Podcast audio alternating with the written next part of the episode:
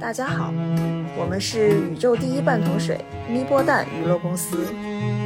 我们期望用内心所剩不多的浪漫情怀和理想主义，去关怀生命，拥抱世界，仰望星空。在这个世界里寻找着你的梦想。开始了吗？梦想在哪里？我还年轻。已经开始了吗？已经开始了。他们都说我们把理想都首先恭喜蛋蛋拿到了自己想去的学校。剪都不好剪，为什么？这个剪掉这个吧。Oh！不要剪掉好不好真的。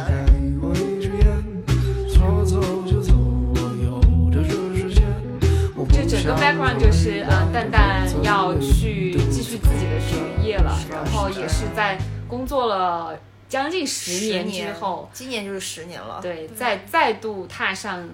学习的征程。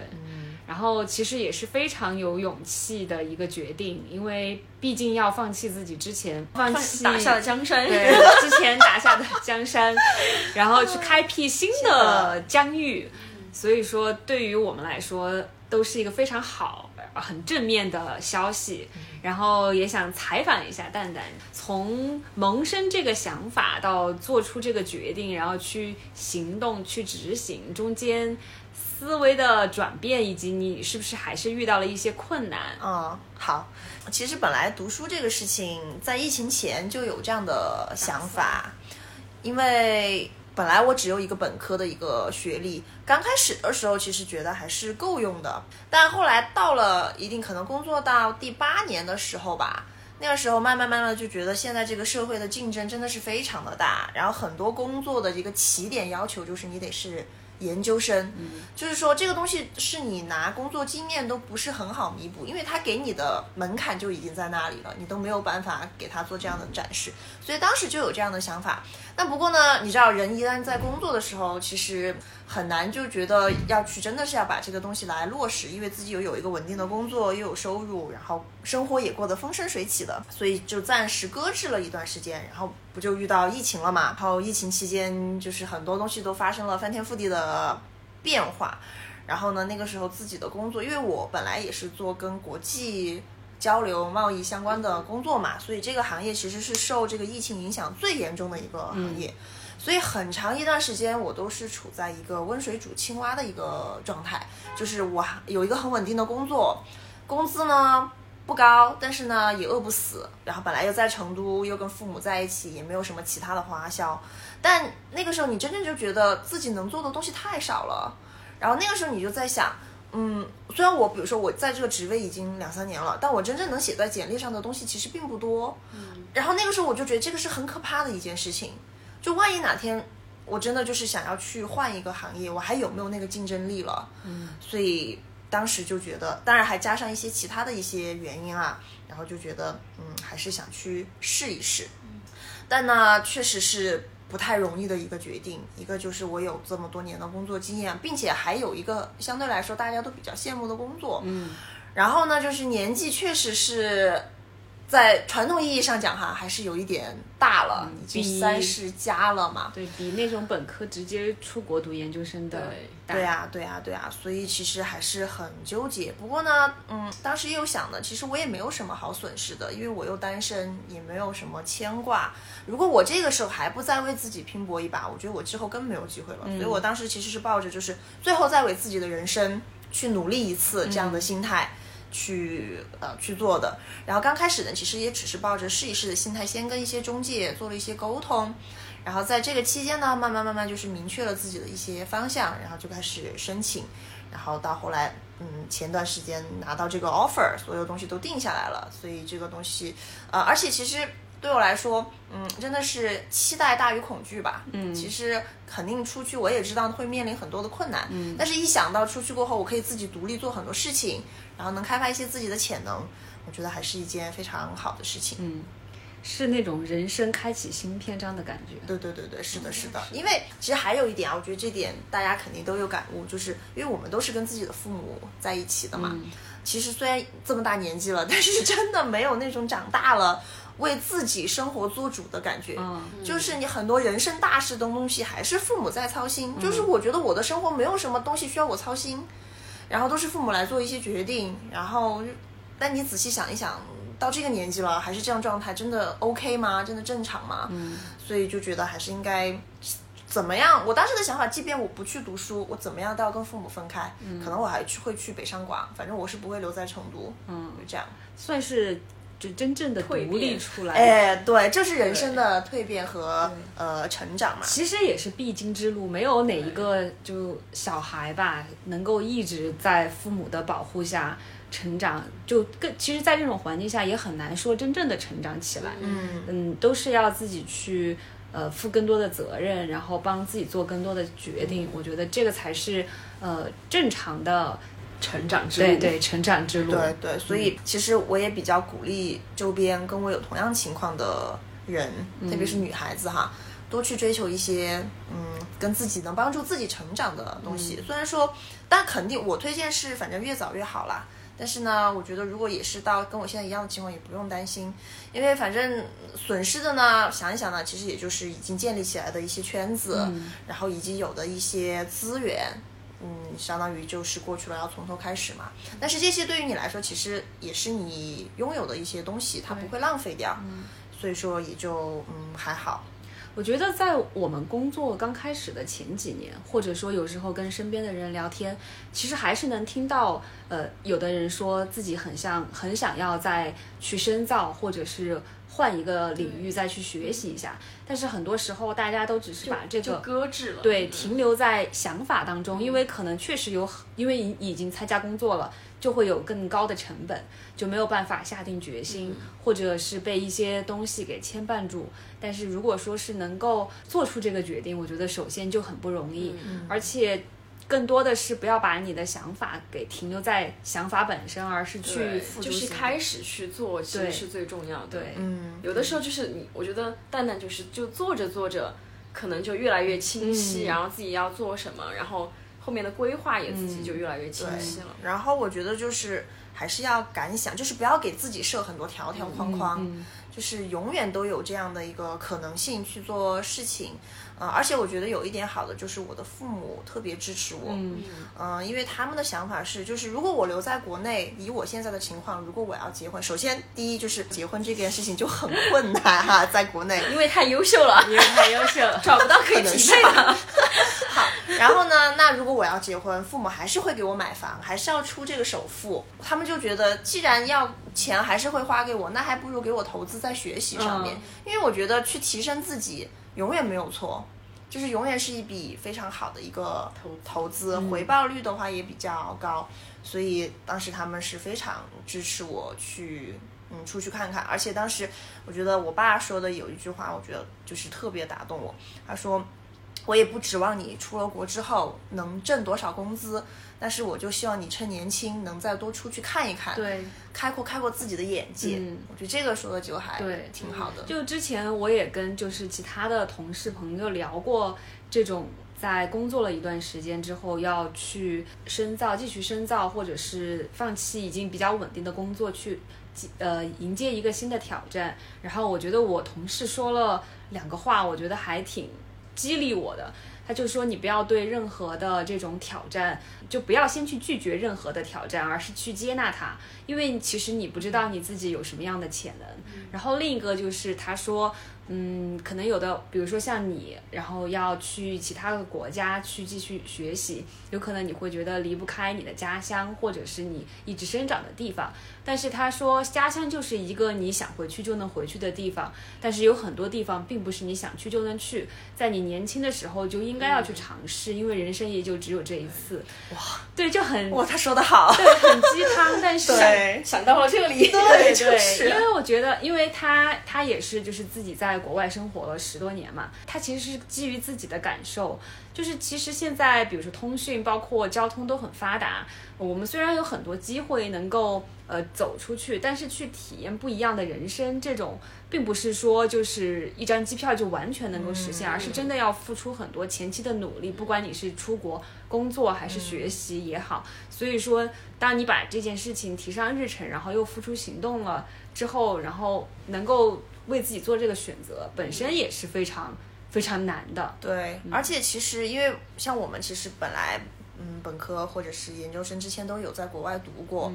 那个时候完全就是就是晕的整个人，对就是你不知道去读这个书是干嘛，然后在国外每天反正也就是混日子吧，每天也是去玩儿，反正找工作什么也不愁。然后我现在觉得，其实你工作一段时间之后，然后再去选择读书的话，其实反而是比较好的，对，因为这个时候你能更清晰的认识到自己想要的是什么。然后呢，你对自己的一个规划呢，就会比原来清晰、呃很多。那其实这些也会帮助你更好的出去之后，嗯，找到你想要的东西。确实是自己已经活明白一点了，然后再去做的这个决定。对，我们就就是想说一下，我们为什么最近在聊到三十岁这个年龄的这个阶段的我们的一个转变，然后也跟大家铺垫一下，我们这两期可能都会聊到，到了三十岁这个年龄，可能其实我们是处于一个人生发展到比较稳定的一个阶段，不像大学呀。刚毕业的那个时候，可能你你有很多可能性，就是去不同的地方、找不同的工作。其实三十岁的这个时候，我们是在，比如说我们三十在成都，是有一个比较固定的职业，嗯，你要做一些转变是比较困难的，因为你可能要换一个行业，是不是要从头开始啊？然后比如说像蛋蛋换一个城市、换一个国家，更是要一切都从头开始。但是就是这个从头开始，是阻止了你呢，还是让你觉得兴奋的去开始了新的征程？其实我们是想鼓励大家。就是其实是可以做到的，是的就是只要你迈出了这一步，就是有一点像万事开头难。如果你只是把这些东西停留在脑海里而不去做的话，很有可能它就永远的就在你脑海里。对，我觉得就是有时候不要想那么多吧。嗯，但呢，这个确实还是有一个前提哈，就是因为我是单身，我没有牵挂，现在我要去出去，我觉得很容易。但是你说你先让波波 他再去，其实也如果有有比较难结。婚生子的情况的话，确实会更难。所以，对我也是比较建议现在单身的女孩子们，真的，行动反正你都是单身，对吧？你就不要去。我觉得首先第一就是不要把这个精力浪费在我要去找一个合适的人结婚这件事情上面，我觉得真的不值得。把精力放在自己身上。对，这我觉得这一块可以随缘，然后另一边的话，你要同时打造自己。嗯就说回婚姻这个事情，我觉得如果说你真的是很想结婚，那你其实提升了自己之后，你能吸引的那个那个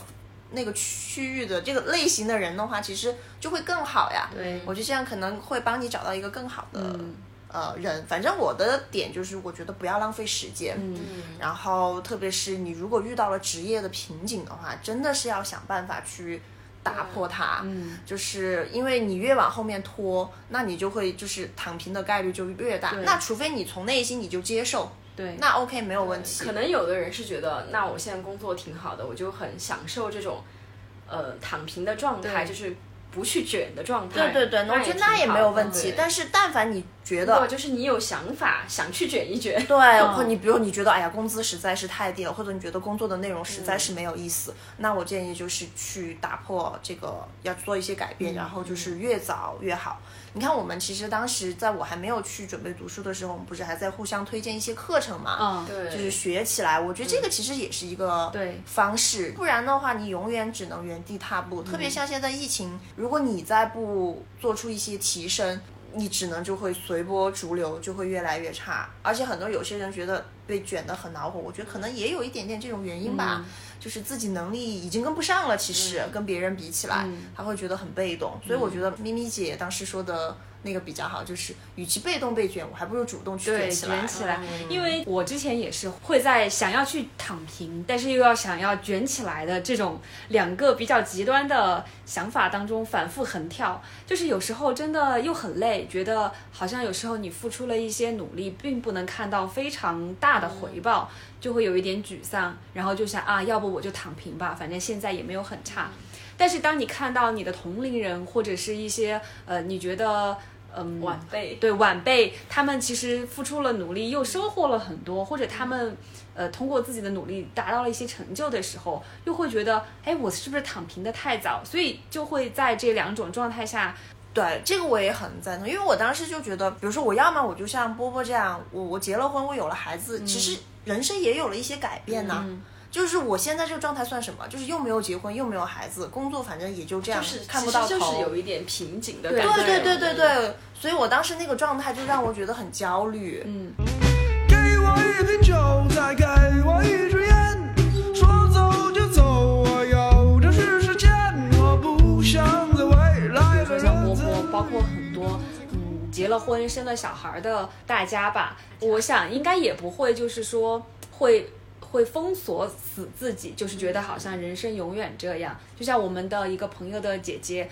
可能姐姐有在听节目吧，我也不知道。她就是有一个非常稳定的工作，然后呃也有非常幸福的家庭，然后也有小孩，但是他还是选择了去呃别的城市读博，然后会就在读书的期间会跟自己的家人包括小孩分开，这个也是非常呃鼓舞人心的。就因为他没有因为他自己稳定的工作和稳定的家庭以及他母亲的这个身份，就去放弃了对嗯限制自己的发展。我觉得，嗯，大家每一个女生，不管是结婚的、单身的，还是已经当妈妈的，其实也也应该是要把更多的精力，或者或者说把自己的那一部分的人生给负责好。我我其实是这样感觉。是，我觉得其实结婚了，有了小孩，其实也没有什么。我觉得怎么讲呢？我觉得如果说把孩子好好培养，把家好好经营，其实也可、也可以作为一个人生的一个目标。反正我觉得就是要有一个目标，对，而就不能说什么都随波逐流，没有想法。我觉得这样是不好的。而且就是家庭跟你自己的发展其实是不矛盾的。嗯我觉得，如果你现在这个阶段，比如说孩子年龄还小，你想要关注于他的成长，我觉得是完全没有问题的。但是有一天，你比如说哪个妈妈萌生了想要去深造自己，就是更丰富自己，去学一点东西啊，就这种。我觉得就是不要限制自己，嗯其实是可以做到的。就是有的时候可能不是要二十四小时的陪伴你的小孩，是对他最好的陪伴。嗯就是可能是你自己越来越成长了，也是给他的一个榜样。嗯，对，我觉得其实妈妈以身作则，让自己的小孩知道终身学习、不断学习，我觉得也是一个挺正面的例子。反正我觉得学习永远没有错，就可能你现在学的东西，你觉得你现在用不到，但是真的可能后面有一天它就会成为让你转变的那个点，就是什么什么什么用时方恨少的那个叫书到用时方恨少，就是这个时候。想不起了，我的天哪！对，其实我自己的例子就是，其实我之前可能二位朋友也知道，我很喜欢画画，嗯但是其实我自己的行业就是跟我的爱好是没有任何关系的。然后可能在自己小的时候还没有发掘出这个爱好的时候，也没有投入很多精力去真正的学习画画呀、设计啊这个方面。呃，虽然我就是孩子还很小，没有办法离开他去学习的时候，我也会自己去找一些网课呀，然后就自己真真的就是开始。以前可能会觉得，哎呀，这个很要去开始很难啊，怎么就一直停留在一个自己去摸索的阶段？嗯，但是其实你就给自己制定一些很具体的计划，当你就是你每周要去为为你的目标去做一些事情，你把它具体下来的时时候，就你真的去行动起来的时候，你会发现其实做起来会没有你想象的那么困难。你可以是去给自己立一个，比如说一年的计划、两年计划，去慢慢向你的目标去靠近的。其实就是要开始，包括像我们播客也是，这这个、啊，其实我这个们之前想法有在我萌生很久对了，我们已经很久就我们有很多很多想法都没有对开始但这次就是，其实我们没有准备的很充分，就是说干就干，结果就真的慢慢开始。我觉得你不需要等到我我我我觉得可能很多人，比如说不管是想去深造，或者换工作，或者去学一门技能，嗯可能他会想，哎，我这个没有准备好，我那个没有准备好。对他们永远想等一个叫时机成熟。对但我觉得你永远不会有时机成熟的时候，时机成熟也是你自己一点一点把它。我觉得我们其实之前有过这个阶段，对吧？我们其实可以开始的更早，嗯，但是其实我们之前有犹豫的阶段，所以我们觉得我们今天讲这一期也是想要鼓励大家，如果你真的就是你听到了我们现在的鼓励，对就是你内心有什么想法，你就做赶紧去做。嗯，就是现在就是不会比后面对更早了。对，永远都是最早最来得及的一天，不管你想做是啊，什么。是啊，就是有些时候来的早不如来的巧嘛，也不用去着急，但是一定要行动起来，不一定要是一个大行动，但是你可以从一小小小的开始，对，嗯一小步一小步迈出来。而且这儿刚刚就高考完嘛，也有很多，比如说呃年轻的朋友们想要去选择自己的专业，或者想要去怎么度过自己的大学时光，或者一些就是呃马上要开学了，一些去读研究生的同学，回看我们那个时候。其实现在看来也是最学习知识，然后去了解世界，去多读书、多走走、多交朋友最黄金的时间。但现在回想起来，那个时候确实有点浪费时间，是因为。呃，可能高中的时候确实学习太压力很大。对，然后到了大学真的很想躺平，就再也不想多学习一分一秒，然后又不知道怎么玩儿，就是主要我们，我觉得我们的类型哈，都不是那种、哇，我一定天天发愤图强、主动学习，就是还是需要有一些压力给到我，我才会去嗯。学习的。当那个大学，我觉得，因为我们都是在除了蛋蛋，嗯。我们俩是在大学是在国内读的，但是国内大学确实就没有压力，没有很大。对对。当那根筋松了以后，哎。你就不会想要那么主动的去嗯。学习，而且那个时候可能就是也是在一个自我成长的过程嗯。中，没有像我们现在呃真正喜欢的行业呀，对。或者兴趣爱好没有那么明确，就是都是慢慢摸索来的。我觉得可以有那个很松弛的阶段，是。但是大家不要放弃，对，就是不要一直就松下去，嗯。就是你有些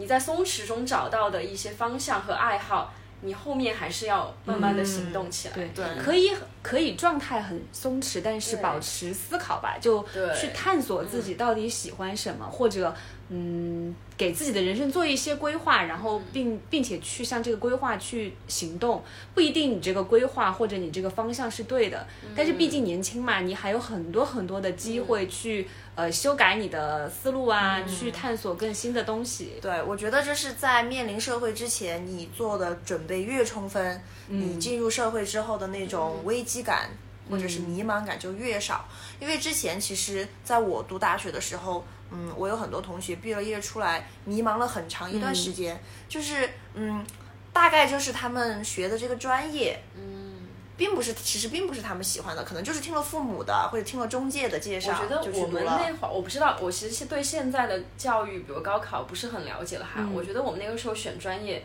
好像不是说你一定能选到你很喜欢的那个，对就是你会填几个。是一个是看看你的的分数，对另外一个我觉得那个时候我们确实对自己不太了解，其实不知道自己你可能选择的是好找工作的呀，就是社会系统中看起来好找工作的呀，或者是可能以后收入高一点的呀，对社会地位高的那种职业，不一定是自己喜是啊，欢的。所以但是就是你在大学期间，如果这方面准备的越充分，出来就要好一点。嗯但另外呢，我就觉得如果遇到这样的情况，其实也不用太焦虑，嗯就是先工作起来。对然后你自然而然在这个当中，你就会发现自己的点所在。因为比如说我一开始我是学酒店管理的，我理所当然的我就先进了酒店，而且当时我的想法就是我觉得我会在酒店做一辈子。嗯但后来真的就是会到一个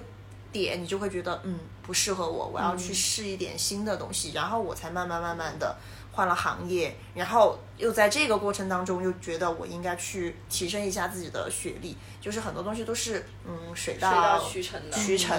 所以呢，但但是呢，你现在让我倒回去想，我肯定还是觉得大学的时候，如果能再多学习一点，或者多少浪费一些时间在一些没有意义的娱乐上面，嗯我觉得我可能会更好吧。对，所以就是也是给这些小朋友们一点建议。嗯，没有必要提前去规划自己的一生，或者是把自己给限定在一个什么区域。嗯永永远都要去拥抱变化，但是呢，也要有自己的方向，就是我想成为什么样的人，我并且为他付出努力。我觉得这个其实很重要，而不是说呃真的就躺躺平，然后摆烂，就是他怎么样我就怎么样。我想到一点是，我觉得我们高中就是选专业的时候，我觉得我爸那个时候会告诉我，就说，哎，你要有自己的职业规划哦，就是嗯你要选什么。我觉得那个时候说说的太早了，哦，根本没有其概念什么叫职业规对划。而且就是我听懂了“职业规划”这四个字，但是背后的内容，包括你要规划什么，其实嗯我觉得，呃，对于高中生或者大学生来说，提这个概念都太早了。就是那个时候你真的喜欢什么，你适合什么。呃，包括像我们前两期聊到的一些人格测试啊，嗯就是就算有了测试，测试出来你适合干什么，也不一定是真的你是适合和喜欢的。嗯，工作了这么多年了，还是在你人生的旅途中慢慢摸索到对真的什么是适合和喜欢的。得先动起来吧，嗯因为我周围也有那种例子，就是他不知道自己想干什么，但是就一直就是摆烂，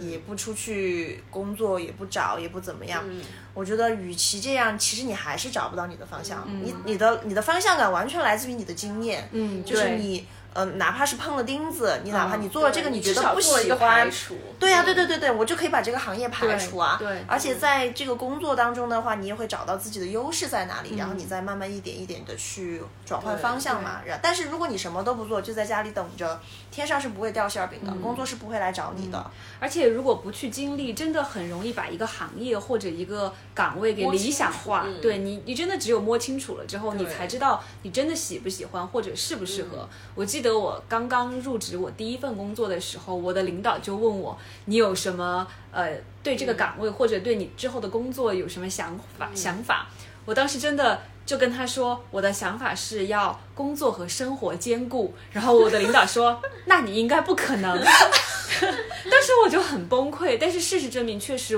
我确实不太适合那样的工作强度，因为可能你要付出很多自己的私人时间才能够有一些成就，所以后来也选择了换到就是工作和生活更平平衡的一个工作当中去。我觉得这个就是因为。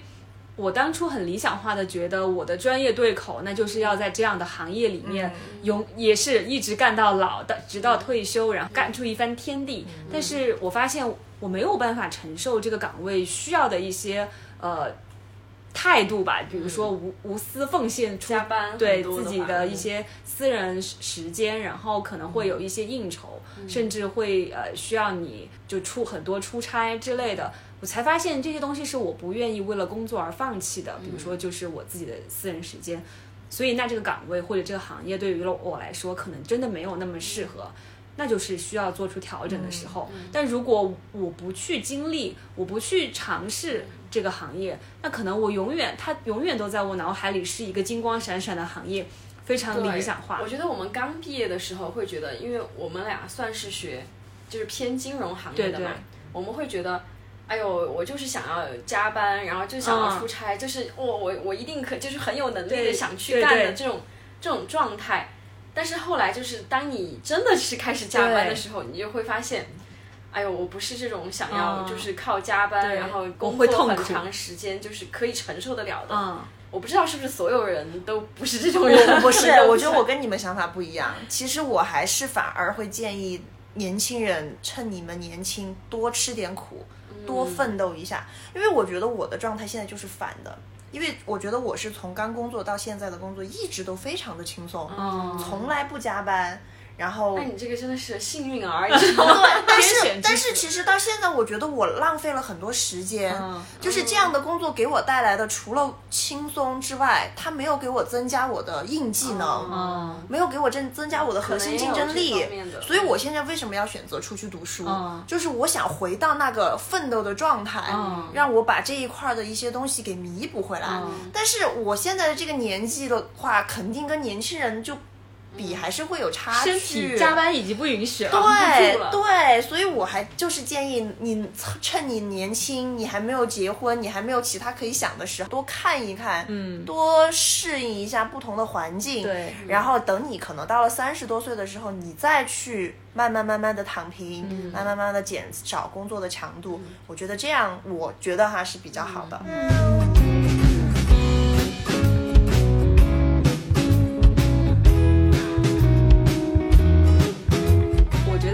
像你之前工作一直都强度不算特别大，也建议就是有这样低强度工作的朋友们可以用摸鱼的时间去学一些些技能。我觉得不要真的不要纯粹的摸鱼，就是玩手机什么的。其实你这个时间真是带薪学习的好时间，嗯，有很多技能就可能我现在这一份工作相比之前就会有更多可、可以摸的鱼，然后我觉得发我发现后来。把一部分摸鱼的时间用来呃去学习一些技能，然后运用到工作当中，真的是一个很不错的体验。我推荐有时间的朋友可以试一试。然后不仅可以有了这个技能，然后也会让自己就觉得保持一个竞争力吧。嗯比如说你在之后想要跳槽或者是去找新的工作的时候，你也有更多可以拿得出手的东西。我觉得就是保持这种状态很重对要，。我觉得反正你就想想，就是你的简历上面，你的这段工作有没有能写得出来的亮点？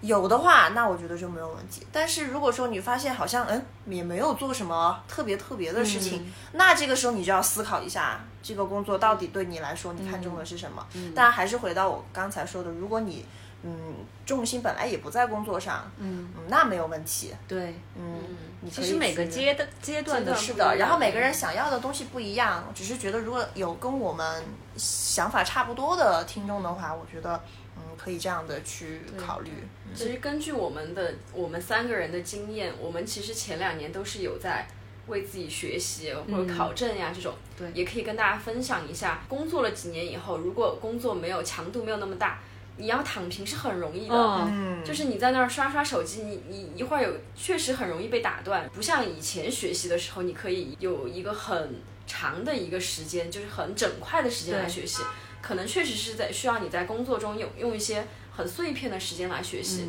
你也很容易就在这个这个碎碎片的时间里就玩玩手机、刷刷微博、刷刷小红书，这个时间就过了，其实是过得很快的。但是当你愿意为一个目标去学习的时候，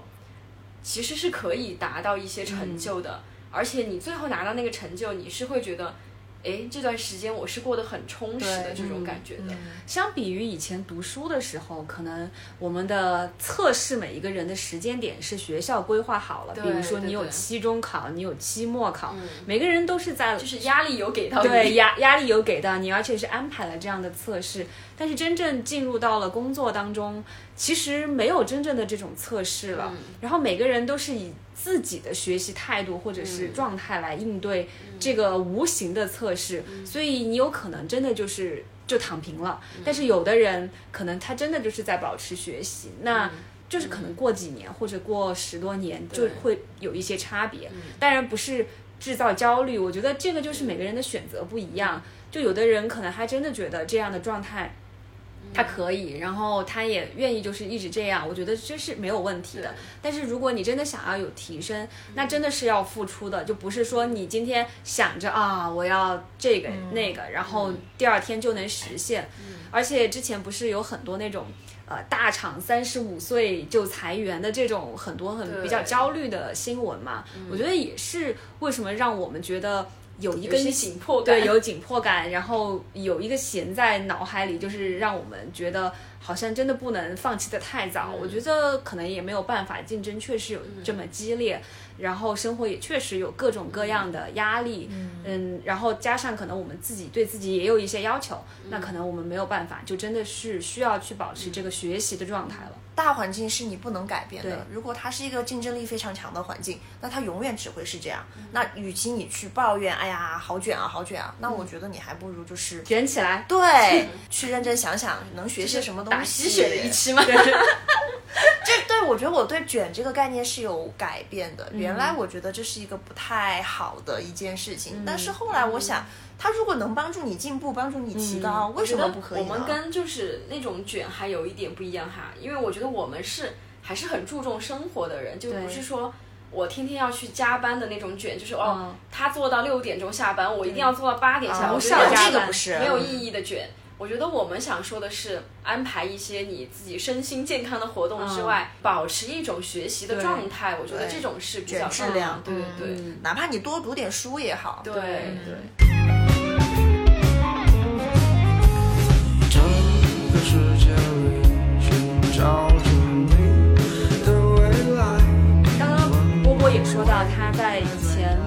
是他的一个爱好嘛，然后可可能之后，哎，大家有看到我们每一期的封面，其实都是波波画的。然后，如果大家喜欢的话，也可以多多关注波波。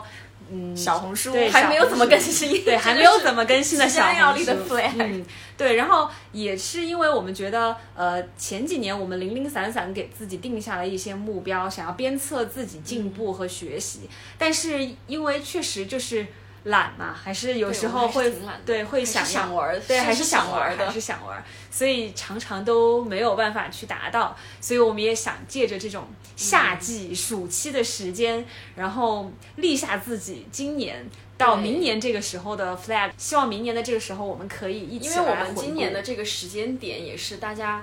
都还挺有变化的时间点吧，然后我们就准备要在这里来给自己立一些个 flag，希望大家能够监督我们。对，看看明年我们再来回顾的时候会不会打脸，还然是真的都对坚持，下也来了给大家也给大家的一些灵感吧。你们也可以看看，嗯给自己立一些 flag，激励一下自己。嗯对那波波开始吧。先开始吧。嗯，呃，如果我的小朋友上幼儿园了，我应该自己的时间会稍微的多一些，我不用持续的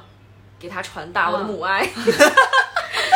然后我希望自己第一点就是。呃，可以保持持续学习的状态，嗯，然后把我之前买的 Excel 网课给 学完，啊，这是我们所有人的对 flag，数买了好久了，析提升一点。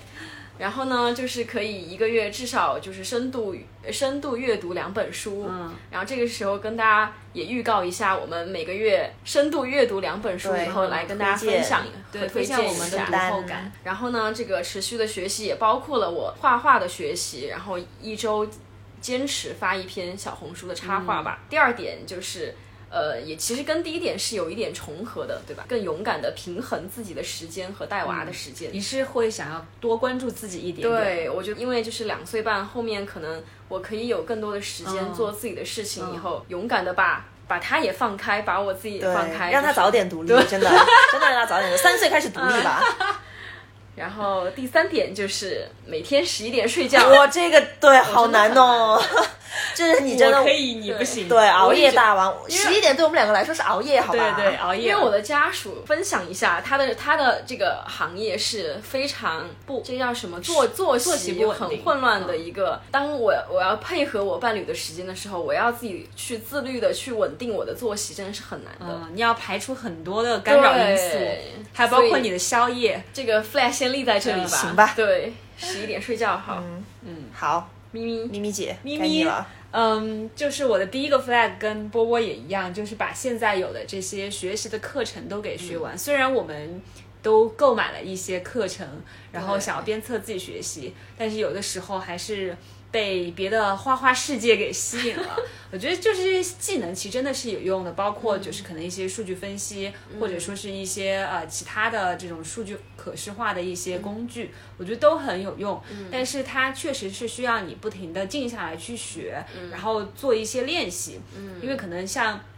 一些课程，你光是看了。并不是就眼睛会了手不会，就没有确实要用起来，对就没有真的学会。对对，嗯确实是需要一些练习，所以这一年的时间，希望能够把这个技能给学好，并且运用起来。那另外一个就是我想要培养我运动的习惯，这个 flag 我可能已经立了二十次哦，了。太久了，太多了，真的。对我真的是一个不太喜欢运动，但我又知道运动的重要性的人，加上现在有了年纪之后，呃，身体机能远不如年轻的时候，所以我的 flag 立的很简单，就是每周运动三次，每次不低于三十分钟，所以一个星期只有一个半小时。健身健身的朋友看起来真的是觉得这个，啊，行，希望你可以坚持。对。对对对，我先先从这个量开始，虽然很少，但是对于我现在完全不动的，可能呢还是有一些难度。嗯，对。然后包括另外一个就是，也是跟波波一样，要保持阅读的习惯，因为现在我们可能比较。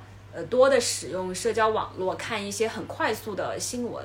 这种静下来去看长篇的文章，或者是看呃书籍的这种能力，我觉得真的有退化。嗯，所以我希望我能够呃有这种大块的时间静下来，去不太受干扰的去专注的阅读，我觉得这个还挺重要的。我希望能够把这个技能给嗯维持下来。维维持，或者说是重拾起来。嗯，对，OK，好，呃，那我这边的话，因为我的情况跟你们不一样，我要马上出去读书，所以我第一个最大的 flag 就是我希望能这一年能顺利毕业，嗯，不要挂科，甚至呢，嗯，GPA 能稍微高一点点的毕业 是最好的。那如果能在这之前能找到工作呢，那也是我想要立的一个 flag。那除此之外呢，就是也是我还是想，嗯，因为我现在的运动其实是属于就是花钱请私教，请人监督我运动，但是出去了之后呢，我希望自己能养成自我监督的运动习惯，所以我希望我一周能运动三个小时，就是大概三天吧，每次一个小时，保持这样的一个嗯生活状态吧，因为学业肯定会比较辛苦，那我觉得这个时候运动一下的话，也能帮助我自己更好的。嗯，关注在学习上面。那另外呢，也是读书这一块儿，嗯，希望呢现在就是把这个读书的时间能以后延长一点，能争取每天能看书一个小时。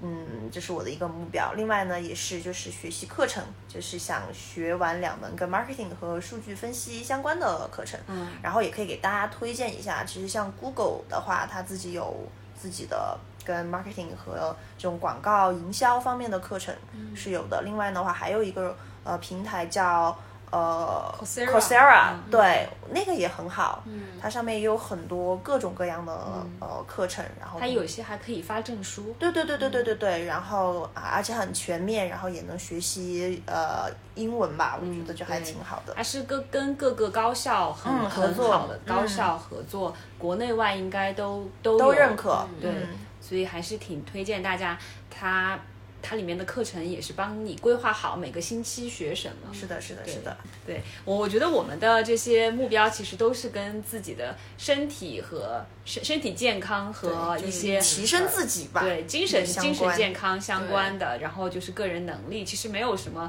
太宏伟的目标，但是这些东西真的就是贵在积累哎，对，所以我们就等明年的这个时候来检验一下今。天是多少号？今天天录音的时候是七月二二号对